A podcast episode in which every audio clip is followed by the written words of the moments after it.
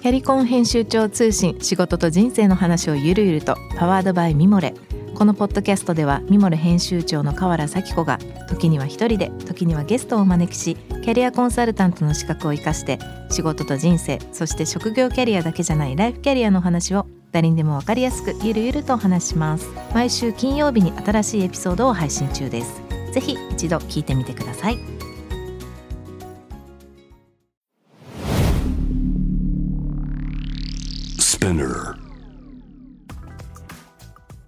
こんばんは、ナビゲーター中道大輔です。Vision to the Future 日本のカルチャーを作り出すもの、こと、人の魅力を引き出し、世界に向けての価値観を共有するクリエイティブプログラムです。えー2022年も2月になりました。2月1日の深夜2時です。皆さんいかがお過ごしでしょうか。ちょっとね、あの、まあ、先週、先々週も少し話してましたけど、この、まあ、毎回でもコロナの話してもしょうがないけどね、まあ、コロナ増えてるみたいですけど、もうね、ほんといい加減にこれ普通の風邪だと言ってほしいですね。あの、もう、そんなに亡くなってる方もいませんし、あの、ちょっと、海外もね、違う形で動き出してるので、あまり、あの、メディアの皆さんもね、変なとこのピックアップしないで、こう、あまり騒ぎ立てない方がいいんじゃないかなと個人的には思ってますが、いかがお過ごしですか？皆さんどう思いますかね？番組への質問、感想はぜひホームページのメッセージからお願いいたします。ツイッターもね、ハッシュタグビジンフィーチャーをつけてつぶやいてください。インスタグラムも更新しております。Vision Future 813ということで、えー発信していますので、そちらの方もぜひぜひチェックしてみてください。今週のゲストはですね、えーご存知の方もいらっしゃるかもしれませんが、最近のね、新しい解釈で食事全般を提案されていらっしゃいます、えー、ヴィーガンレストラン、サイドのチーフシェフを務めていらっしゃいます、楠本克美さんをお迎えしております。こんばんは。よこんばんは。よろしくお願いします。ろしくお願いします。えー、初めましてということで、あのーいろんなところから楠本さんのお話を伺ってまして、今日、ちょっとやっとお会いできたんで、楽しみにしていますが、ちょっと僕の方から簡単に、えープロフィール読ませていただきたいと思います。えー1975年生まれ、岡山県出身でいらっしゃいます。同い年ですね。あ、そうですか。はい、えー調理専門学校卒業後都内のホテルレストランでフランス料理修行経験を積みますが繊細な味わいに惹かれて和食の方に転向されたといくつかのねあの和食のお店をこう経てフレンチの料理の要素も取り入れながら独自のスタイルを確立され2010年から都内の会員制和食店の料理長として9年間そちらで、えーレストラン店主を歴任されていらっしゃいました。そして2019年2月ですね、えーファンフェア、株式会社ファンフェアに入社され、このヴィーガンレストラン、サイド、そしてマレーシアのサムライラーメンうまみプレミアムというメニューの監修を担当されていらっしゃいます。このサイドを開店してからですね、わずかまあ1年ちょっと、1年半ぐらいとおっしゃってますね、世界中の、ね、ヴィーガン、ベジタリアンに、えー最も利用されているレストラン情報サイト、ハッピーカウというのがあるらしいんですが、そちらで、えー世界一を獲得ということでですね、まあ、いろんなあのキーワードが散りばめられてますが、あの、まあ、まず、これまでこう、ね、いろんなことやられてらっしゃると思いますけれども、楠本さんのこう、和食に対してこう惹かれてったっていうところからちょっと聞いていきたいなと思うんですけど、まあ、あのフランス料理を勉強するっていう意味でいうと多分おそらくフランあの料理をやりたいっていう方はフランス料理とかイタリアンとか、まあ、そういうとこに行くっていう流れからの和食なのかなと思ったんですけどそのあたりでどういうきっかけでこう実際和食の方に入ってたんですか？えっとですね、その、専門学校10代、19歳ぐらいですかね。うん。うんと、まずじゃあ料理の道に入るっていう時に、うん。もう本当に憧れだけでフランス料理を、まずこう、やってみたうん。っていうところがスタートでしてでその後にそのまあ和食に惹かれたっていうのももちろんあるんですけど、ちょっと,、えーっと条件のいいお話がうん。いただいたので、でそこのお店がまあそのコテコテのフランス料理じゃなくてちょっと和のテイストも入れた。なんならこう和食ベースの、えーフランス料理っぽいものをやってくれっていうことだったので、うん、とその後ちょっとこう時間をいただいて和食の勉強をちょっとしてからそのお店をやったような感じですね。うんそういうなんかフレンチからの和食の流れって結構料理業界であったりするんですか？まああのそっちの方がやりやすいっちゃやりやすいっていうかうん。日本人なんで、うん。まあじゃあだしの味とかってうんうん。まあもともとうん。知ってるものですし、うんとじゃあフランス料理の、えー、と牛骨とかで、うん。牛の骨で出汁を取る方法って、うん。まあやらなきゃなかなかピンとこないですけど、うん。じゃあ日本料理っていうか和食の出汁の取り方ってまあ大体鰹節と昆布だなっていうところは、ううんとまあ料理をやってない人もわかると思うんで。うん。であと基礎調味料であるその醤油とか味噌ってまあ割と馴染みの深いところではあると思うんで。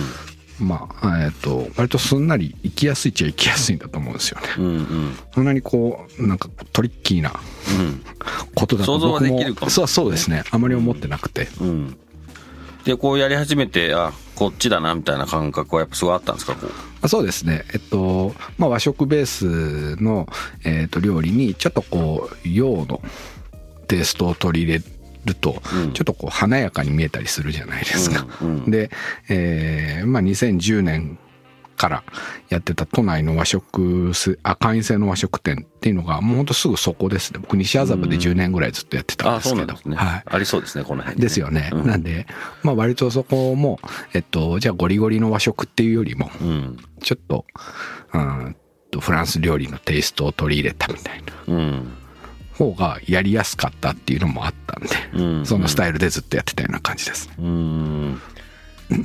そこからこの2019年今のファンフェア社に入社するわけですけども、はい。ここのシフトというかきっかけはどんな流れだったんですか？はい。ここが、その会員制のレストランをやってる時に、うん。えーっと、まあ、会員のお客様と、まあ、割お客様との距離が割と近くて、うん。まあ、ほぼほぼ会員制なのでリピーターみたいなお客さんで、うんで、とあるその企業のお客様が、えーっと、今後ちょっとイスラム教徒の方うん。の接待が増えるから、うん。で、どうやら彼らには、その、食べ物に対してルールがあるらしい。うん。僕その時に初めて、うん。そのじゃあ宗教上のぼんやりとは知ってましたけどそういうものがあるっていう、うん。そこで初めてこう直面したっていうか。うんうん。んで、えーと対応を始めたような感じですね。でまあ今こうハラールとかって、うん。まあ割とこう聞く機会ってちょっと増えたと思うんですけど僕が始めた2014年ぐらいってうん。実はまだまだそのハラールっていう言葉にも馴染みがなくてですね。うん。でそこを始めたらまあ割とこう第一人者みたいなうん。位置づけで、うんとそうだ払うなかったですもんねそうですね。ね。まあ、大体イスラム教徒の人が食べるっつったらじゃあその中東の料理とかうん。あとはじゃあインドネシア料理とかうん。っていうところだったんですけど、うんまああの僕はその和食でえっ、とまあじゃあハラールとかそういう食の近畿の対応を2014年ぐらいに始めたって感じです。うん。で、うんとまあ、そこでしかも会員制っていうかその富裕層対応のうん。そういう食の近畿っていう対応をしてたのでうん。まあまああのいいろんな意味で目立ってですね。うん。んでそのファンフェアはえーっとサムライラーメンっていうそのまあ理論上ほぼ全ての宗教対応が可能だよっていうラーメンプロダクトを作ってたんですね。うん。でそのプロダクト棒ラーメンなんですけど袋の。うん。でそれが割とこうインドネシアとかマレーシアで売れててですねイスラム教徒によく売れてて、うん。でえーっとまあビーガンの方とかベジタリアンの方その、うんも食べれるスペックでは作ってあるので、うん。じゃあリアル店舗作りましょうかっていう時にうん。まあもともとそのこういう食の近畿の対応をしてる、えー企業とかうん。飲食店の集まりみたいなところで、そのファンフェアのチームとも交流はあったのでうん。そういうリアル店舗の話をいただいた時に、うん。まあもう面白そうだなっていうところで、まあ、仲も良かったんで、でこのサイドのオープンにつながるんですね。そうですね。サイドこれあの自由が丘にあるお店だと思うんですけども、はい。こうまあいろいろ取材もされてると思いますけどどんなお店ですか？サイドがスペックがハードでうん。普通こうビーガンレストランっていうとうーんと動物性のもの使わない、うん。乳製品使わないあとじゃあ卵とかも使わない、うん。っていうところまでがビーガンレストランのスペックになるんですけど、うん。サイドはさらに、えっ、と、二次元量も含めて、アルコールも使わないお料理ですね。うん。で、アルコールを使わないことで、えっ、と、まあ、要はイスラム教徒対応とかがうん。可能になるんですよ。うんうん。あとは、玉ねぎとかニンニクとかニラっていう五訓って言われるやつがあるんですけど、うんそれも使ってないです、料理に。それをすることで、えー台湾の方とか、うん。インドの方とかに多い、その、まあ、仏教由来のベジタリアン、うん。オリエンタルベジタリアンって言われる人たちなんですけど、うん。そこの対応も可能になるんですね。なので、うちは動物由来のものと乳製品、うん。あと卵、五訓、アルコール、あとはまあ割と欧米の方が嫌がる MSG うんも使わないよっていうことで、まあまあ理論上、ほぼ全てのこう食の禁忌の対応が可能なレストランっていう。うーん。なんかどういう味になるんですかね？ですよね。で、それを実現したいって最初に言われて、うん。まあ、なかなかハードル高いなって、そこでなおかつ、美味しいものを作らないと、うんうん。それはね。料理人としてもうん。面白くないじゃないですか。うんなんで、その、こう、割と、なんていうんですかね、その、厳しいスペックで、うん。どう美味しいものが作れるかなとか、まあ、まずは玉ねぎとかニンニクを使えるビーガンレストランにうん。よりも美味しいって言われるところからちょっと始めてみようっていうところで、うんかなりド M な。そうですね。ド M ですね。うん。でそれをでもあまりなんかこう言い訳にもししちゃうとつまんない。うちは玉ねぎとかうん。ニンニクとか使ってないから、うん。この程度の味なんですよって言っちゃうぐらいだったらもうやめ、やんない方がよくて、うん。気づかれないぐらいがうん一番こうやってて気持ちいいっていうか。うんで、ただ、えーっと、じゃあ、そのと、サイドはオープンして、そのコロナが始まる前は、うんそのインバウンドのお客様が大体7割ぐらいだったんですよ。うんで、ほぼ欧米のお客さんなんですけど、うんえっ、と、欧米の人、欧米のインバウンドの方とか、欧米のベジタリアンの人たちって、オリエンタルベジタリアンってそもそも知らないんですよね。うん聞いたことないです僕も。ですよね。うん。なので、えっと、まあ、じゃあ、ビーガンの食事って、まあ、大体玉ねぎ、ニンニクって味のベースとして入ってるだろうっていうのが、うん。まあ、当たり前なんですけど、うん。だからそこに、いや、うちはオリエンタルベジタリアンも対応してるから、うん。ちょっと物足りなくてもごめんねっていうつもりもさらさらなくて、うん。うん。いかにバレないかっていうので、うん。でも、うんとテーブルに、じゃあニンニクとか玉ねぎをトッピングで置こうかとも考えたんですけど、まあうんもし物足りないって言われたら、でも言われなかったんで、うん。うんとずっとそのまま通してやってきた結果、そのハッピーカウっていうところで、うん。彼らは、じゃあ、サイドの料理は、うんと、アルコール、じゃあワインを煮詰めたり、みりんとかも使ってないよとか、玉ねぎ、ニンニク使ってないよってバレないまま世界一位になれたんで、うん。うんまあまあ、その、じゃあ、ビーガンっていうジャンルでは、うん。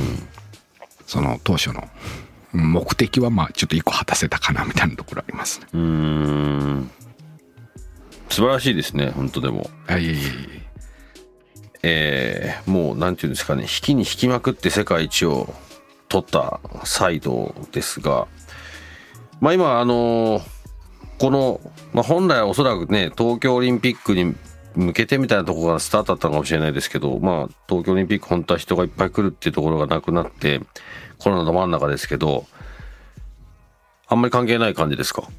そうですね。なんで、うんと、オープン、あ、コロナ前はインバウンド7割だったので、うん。さてじゃあインバウンドゼロになった時にうん。どうなるかなと思ったんですけど、もう本当コロナになる前に世界一位っていうリリースが出たので、おあかげさまで、じゃあ、こう、どんなもんじゃい？うん。っていう方で、まあ今おかげさまでその予約で、うん。まあ割と予約が取りづらいってうんいう評価をいただいてますね。なるほどね。うちもそれ学ばなきゃいけないですね。そういう。いやいやたまたまそのいろんなこう要素が重なって運が良かったところもあるんですいけど。や運を味方にするってすごい大事なことだと思います。いやいやいや。でまあその再度ですけどもまあ先ほどもちょっとありましたけどこう今日本の中で逆にこうこうビーガンとか、まあ、もしくはもなんて言うんですかこれ。ビーガンもベジタリアンもこう全てをこう なんていうか対応可能なこのレストラン。日本の中でもすごくこう受け入れられてるような形になっていてどんどんな日本人のまあ普通の今のお客さんってどんなリアクションなんですか？えっとですね、コロナで、うん。じゃあベジタリアンとかビーガンの食事を食べてみようって、じゃあどういう人たちなんだろうと思うと、うーんと、まあコロナでちょっと食べるものを気をつけてみようとか、うん。うんあとはなんかこう、いろいろこう勉強したりとか、えーっと、今世界ってどんな感じになってんだろうって考えた、まあじゃあその SDGs とか、うん。動物愛護とか、いろんな側面あると思うんですけど、うん。あの、割とこう、若い世代がすごくお多いなっていう、その。で、ベジタリアンとか、うんあじゃあビーガンっていう完全にこうライフスタイルを選択するんじゃなくてう、ん試しにどういうものなのかなとか。うんで、試すなら、じゃあ世界一試してみようか。東京にあるなら。みたいなお客さんがすごく多いですね。僕はちなみにあのそういうのはバランスは必要だと思ってるタイプでまあ肉も野菜もほどなく全て好きなんですけどこう僕もそうですね。あの多分ですけどリスナーの人もビーガンとかベジタリアンの食べるもの食事っていうのちゃんと具体的にイメージできてない気がしていてでなんかあんま美味しくないっていうイメージはまあ僕はあるあったんですよ。あの味がしなそうとかね。だそういうところからの興味みたいなところでまあ多分入っていくのもいるかなと思います。僕もそういう意味でちょっと一度今度ぜひお伺いしたいと思ったんですけど当然皆さん言ったらこう全然違うこうリアリティを目の前にして口にして帰っていくわけじゃないですかきっと。どんなリアクションしてるんですか？えっと、意外と食べれるな、みたいなこととか、うん。あ、週1回ぐらいならとか、うんその、まあ、来られる方のさ、えっ、と、お店に来る理由って様々だと思うんですけど、うーんと、じゃあパートナーが、えー彼女がとか、うん。奥様が、ちょっとそういう食事にもなったから、うん。うーんと自分も、時々は外食ぐらいは合わさなきゃいけないのかなっていう方もいらっしゃいますし、うん。っていう時に、うんと、まあまあ、これならできるかなとか、うん。っていうリアクションが、正直一番嬉しいっちゃ嬉しいですよね。うーん。本当ですか？へえなるほど。まああの日本ってこう、まあ、ほぼほぼ単一民族ではい。同じ言葉使ってて、で大体その世界に比べてですよ、まあ、ほとんど似たような教育を受けてる多分唯一の先進国だと思うんですよ。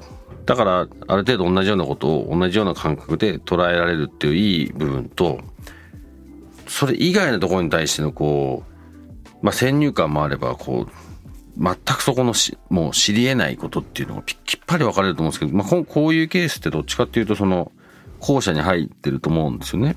でだから逆に言うと始められたと思うんですけどそれ世界をもともとイメージして始めてった中で日本にそういうの入れてきてなんかこう発想はこう海外の方からこうぐるっと回ってきたけど中身がこれでしかも和食でやってるんですね。はい。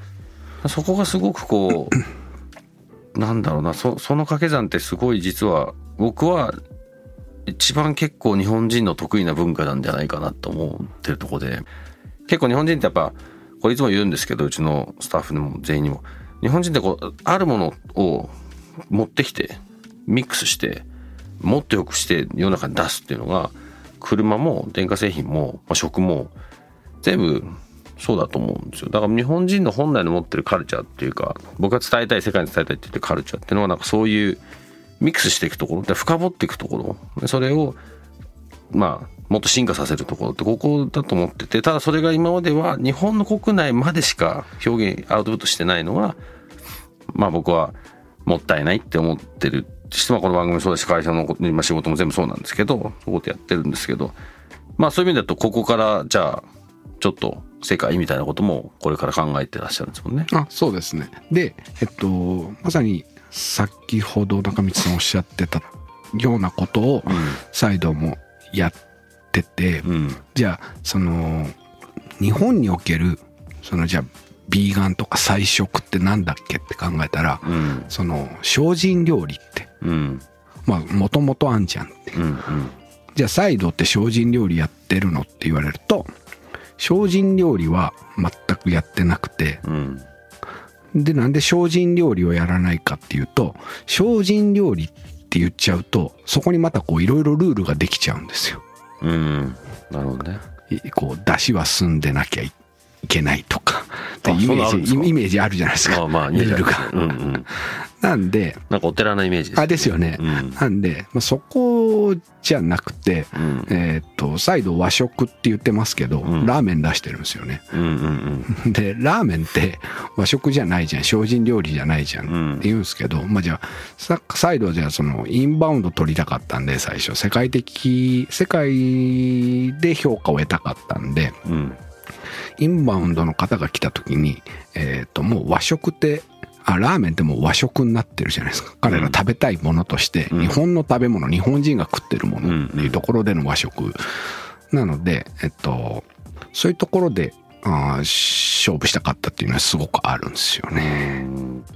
まあちょっとコロナはねちょっと一旦置いといたとしてこうまあいろいろ考えてらっしゃると思うんですけどなんかそのどういうふうにまあ現状のその料理という世界を通して自分たちの料理もしくはサイドを通して今の日本と世界っていうふうに見見てます？と今じゃあそのご存知かうんとわからないですけど今その欧米でうん。割と主流になってきてるのが、その培養肉だったりとか、そん肉じゃない肉。肉じゃない。植物性の肉みたいな、そ何のためにあれをやってんのか僕にはいまいちよくわかんないあですよね。でその土俵で、うん。えっ、と日本人がこう勝負してもうん。勝てるわけないんですよ。そのそこのその培養肉を開発するためにうんうん。あアメリカの企業がいっぱいやってるんですけど、うん。集まってくるお金って、うん。もうすごいお金が集まってきてるんですよ、マーケットも大きいですし。アメリカっぽいですよね。アメリカっぽいですよね。でそこの土俵で勝負したって勝ってるわけなくて、うん。でも、えっ、と、培養肉を使わなくても、で、もっと言えばその大豆ミートみたいなものをサイドは使ってないんですけど、うん。使わなくても、えっ、と、2019年の時点でサイドは世界1位を取れたんですよ。うん。じゃあ、日本人はそこと戦うんじゃなくて、うん。何で戦うんだっけってなった時に、僕がやってることって、うん。あの、地方のおばあちゃんとかがうん。持ってる野菜料理のレシピっていうか、うんうん。っていっぱいあるじゃん。その土地土地にまつわる野菜料理のレシピってうん。いっぱいあるんですよ。うん。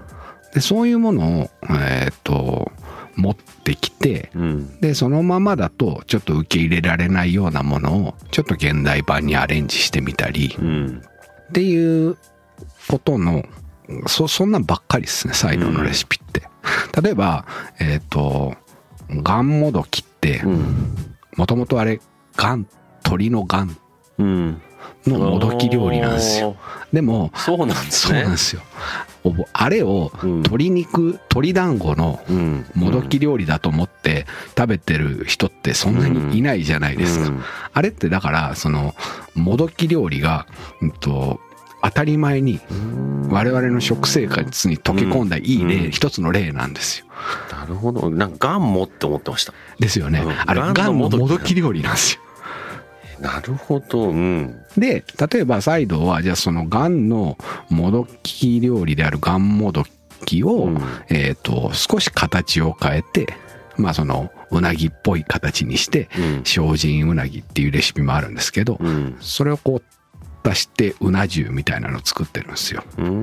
でそれをこういやこれ食べてもこれって別にうなぎの味しないじゃないかって、うんうんまあ、うなぎの味するわけないんですけど、うんうんまあただえっと面白さだったり楽しさだったりとか、うんうん。あとは野菜料理としてこう成立してればそれはそれで別に OK じゃないですか。うん。であとは海外の人がよりこう日本っぽさを感じてくれるならそれはそれで僕は全然 OK だと思ってて。うん。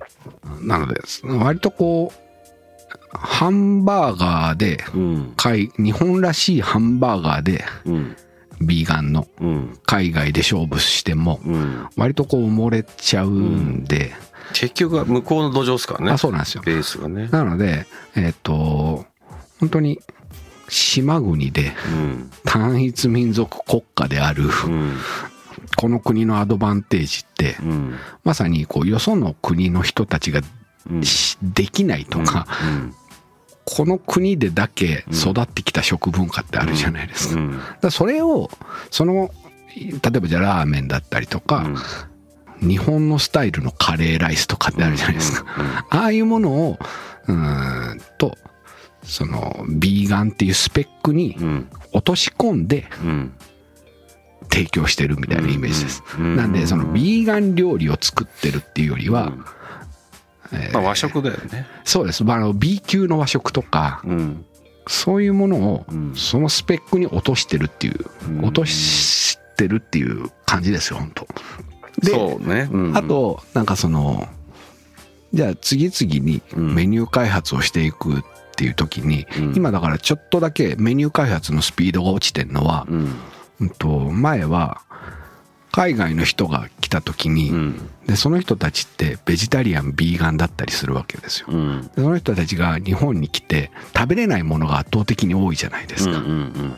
まずじゃあコンビニエンスストア行った時に、うん何にカツオだしが入ってるのかわからない。で書いてある表記は全部日本語。どれ食っていいのかわかんない。でレストラン行っても、その我々はベジタリアンですって言ってもレストランのスタッフにはうん。それがこう理解できないじゃないですか。うん。で結局何がダメなの？うん。あのルールを理解してくれてる人が少ないっていうので、彼らはすごく困ってて。で、えー、とうちは何でも OK だようん。いろんなサイドはいろんな宗教の人な何でも食べれるよ。うん。で来た時に、まあ、喜んで来てくれるじゃないですか、うん。で食べてじゃあ美味しかったって満足取れた後じゃあ次日本に来た時に君は何が食べたいって聞くんですよ、うん。でそのリサーチでうん。えーっと割と多かったのがコンビニエンスストアにあるあの箱のうん。おでんってあれは何だあと。で、あれは僕らが食べれないっていうのは僕らのコミュニティの中で聞いたと。うん。なんかこう、お肉とか魚が入ってるから食べれない。でも、あれは食べてみたいっていう声がすごく多かった。んです。なので、サイドは、あのおでんのコンビニのおでん機を買って、うん。で、それを、おでんってうん。そもそも大根とうん。こんにゃくと、うん。えっ、と、じゃあちくわぶと、うんえっ、と、じゃあ昆布巻きとか、うん。なんかその野菜だけで、うん。いあと豆腐？うんうん。5つ6つってすぐ埋まるじゃないですか、うん。あの間仕切り、うんじゃああとはだしの部分を野菜だしにして、うん。ちょっとこうかつおだしのおでんっぽい味にうん。していけば、うん。そうやってこうビーガンのおでんがあってビーガンのスペックのおでんで完成するわけですよ、うん。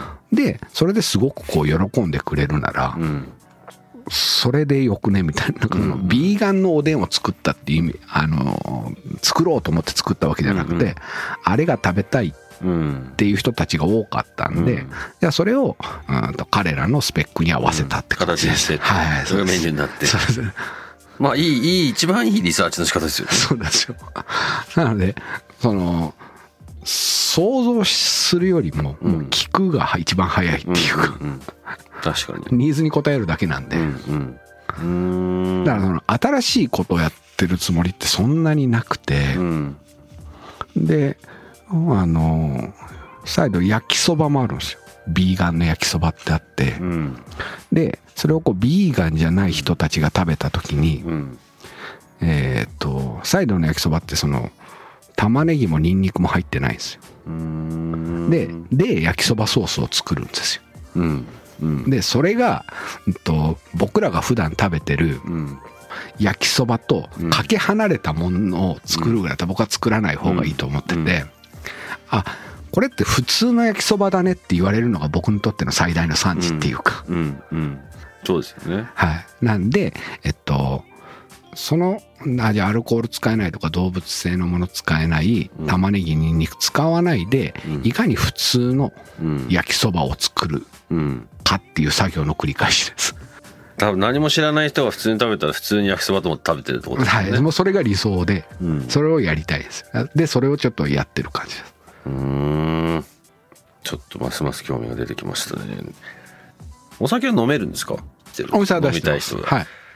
じゃあ普通に何にも知らなくて普通に行ったらなんかそう野菜が多い居酒屋だなぐらいのことを極論言ったら感じるっていうのもどっかに可能性としてあるわけですよあ、そうですね。うんなんかそういう騙され方してみたいねですよねう。んなんで、もう本当極究極の理想は本当そこですね。ねただ、もうそのやっぱビーガンレストランっていう、うーんと、ことを歌ってるので、うんうん。なかなかそれは成まあね立しづらいんですけど、うんえーっと、今後、今もいろいろ動いてるんですけど、うん。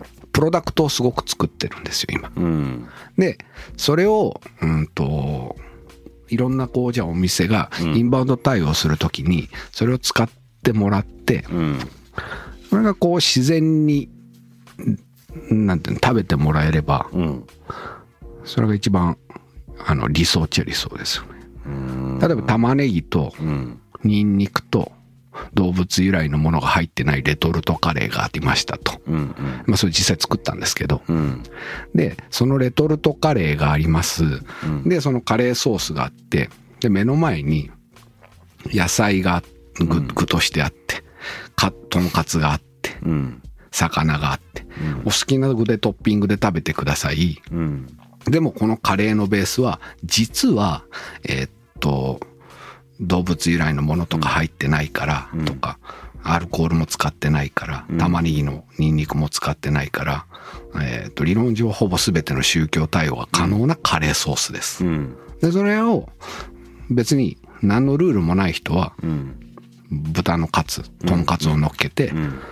食べればいいし、うんビーガンの人とかベジタリアンの人はそこに野菜を乗っけて食べればいいし、ただ、このベースのカレーに違和感を感じるようなものを作っちゃダメだと思うんですうよ。んうん何の食のルールもない人が、うんとんかつ乗っけても違和感のないカレーであることがうんマストっていうか。うーんなんかそれは何にでもなれますもんねあ、そうなんですよ。ある意味はい。要は、マーケットがすごく大きくなるんですよ。うんめちゃめちゃビジネスマンですねあ、いえいえ。料理人です。いやいやむちゃくちゃそれ大事ですよねあのーな結局やっぱり誰も排除しないっていうことじゃないですか基本的にそうなんですよ。でカレーはってそれ日本日本っぽいカレーなんですよねきはいっとね、。日本っぽいカレーです。なんかいろいろ聞いてみたいことがたくさんあるんですけどちょっと来週にさせてもらってもいいですか？あはい。もう全然ちょっと聞きたいこといっぱいありすぎてあれなんですけど多分ロンドンの話とかちょっとこれからちょっとね来週はもうちょっとこっから先世界とかに対してまあいろいろ多分ねアイデアもあると思うんですけどそのあたりをもう少し深掘りさせていただければと思いますのでちょっとまあなんだろうなんかその食の可能性みたいな感じで言うとちょっとなんとなくあの基本のところは今日いろいろ教えてもらえたと思うのでまた来週楽しみにして聞いていただければと思います。今日はどうも本当ありがとうございました。ありがとうございます。J-Wave. Vision to the future. Vision to the Future. 中道大輔がお送りしております、えー今夜のお話いかがでしたでしょうか？なんか次から次へとこういろんななんかイメージが湧くような話でちょっとねあのまあ、僕も何度かこの番組では話しましたけれどもまあ、ちっちゃなテストやってますけど、まあ、その日本食をどうやって世界に出したい出すかっていうところでのこう試行錯誤をしてるような店ですけどなんかそうですね。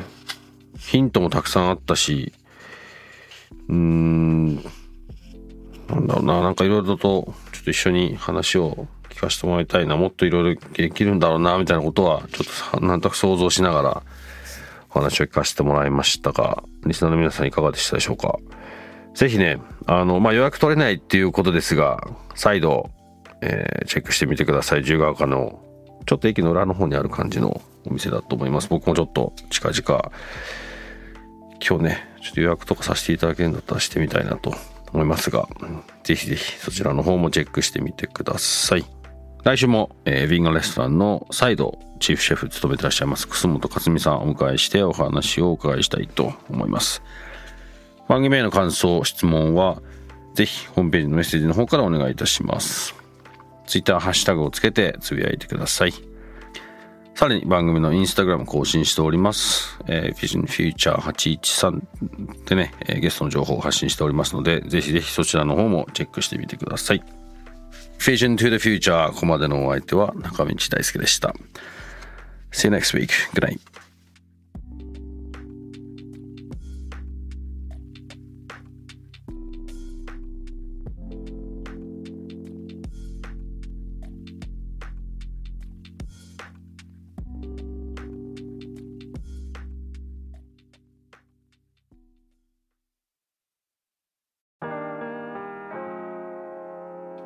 神崎めぐみと編集者の大森洋子でお届けする雑談ポッドキャスト「ウォンと私のお名前なんての?ふと私って誰なんだ？と自分がぐらついてしまうそんなあなたと毎日を楽しくするサバイバル術を一緒に考えていきます。ウォンとは毎週水曜日朝5時に配信。ぜひお聞きのプラットフォームでフォローしてください